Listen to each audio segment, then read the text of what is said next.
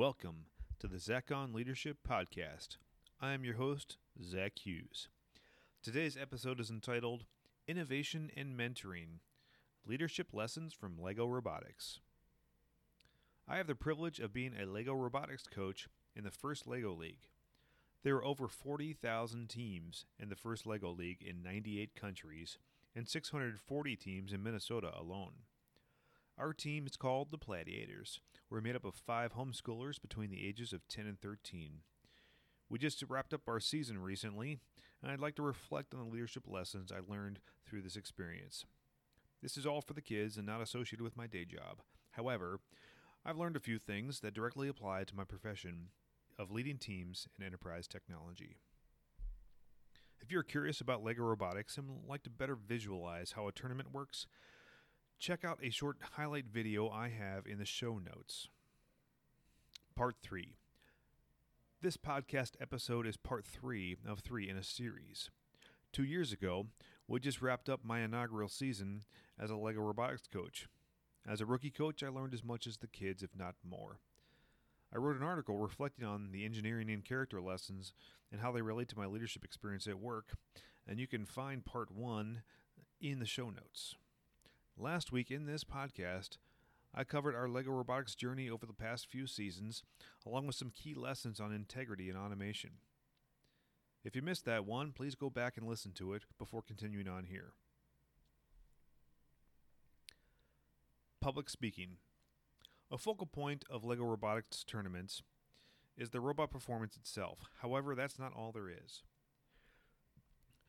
There are also several subjective judging sessions where the team is evaluated on their research project, robot design, and core values.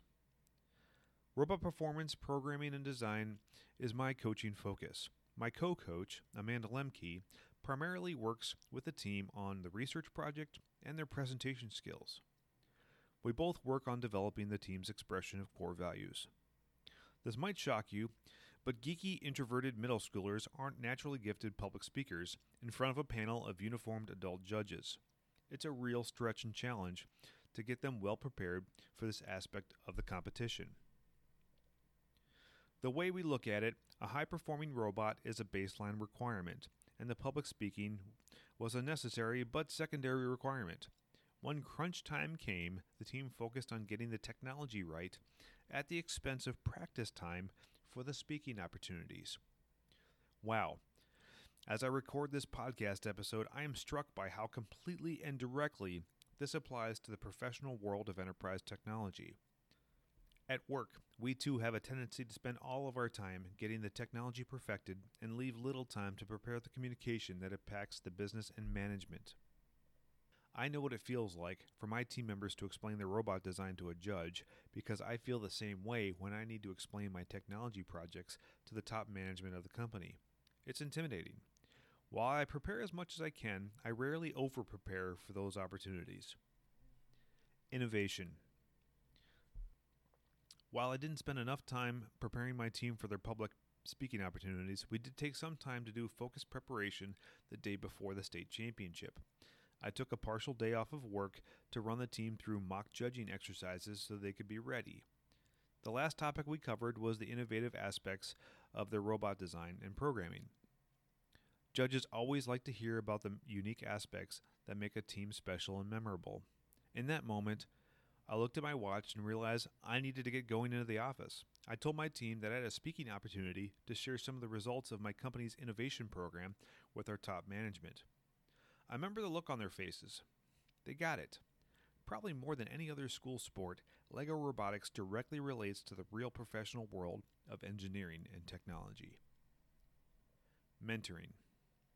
Another aspect I love about LEGO robotics is the inter-team mentorship that happens throughout the season. About a month ago, we had a tremendous opportunity to have the previous year's state champion, JP2 Remix, join the Pladiators for one of their practices. The experience was rich and generous. The Pladiators stood in awe of the mastery JP2 Remix had to share. JP2 Remix was confident yet humble, since they were only passing on what had been imparted to them by reigning champions from seasons past. Similarly, the Gladiators always looked for struggling teams that they could assist with their years of robotic knowledge. It's humbling for a team to realize that no matter how beginner they feel, there are always teams that are struggling to learn what they've mastered. Similarly, no matter how expert they feel, there will always be better teams unless somehow they manage to beat 40,000 other teams to become the world champion. I see this and practice this all the time in my professional life at work.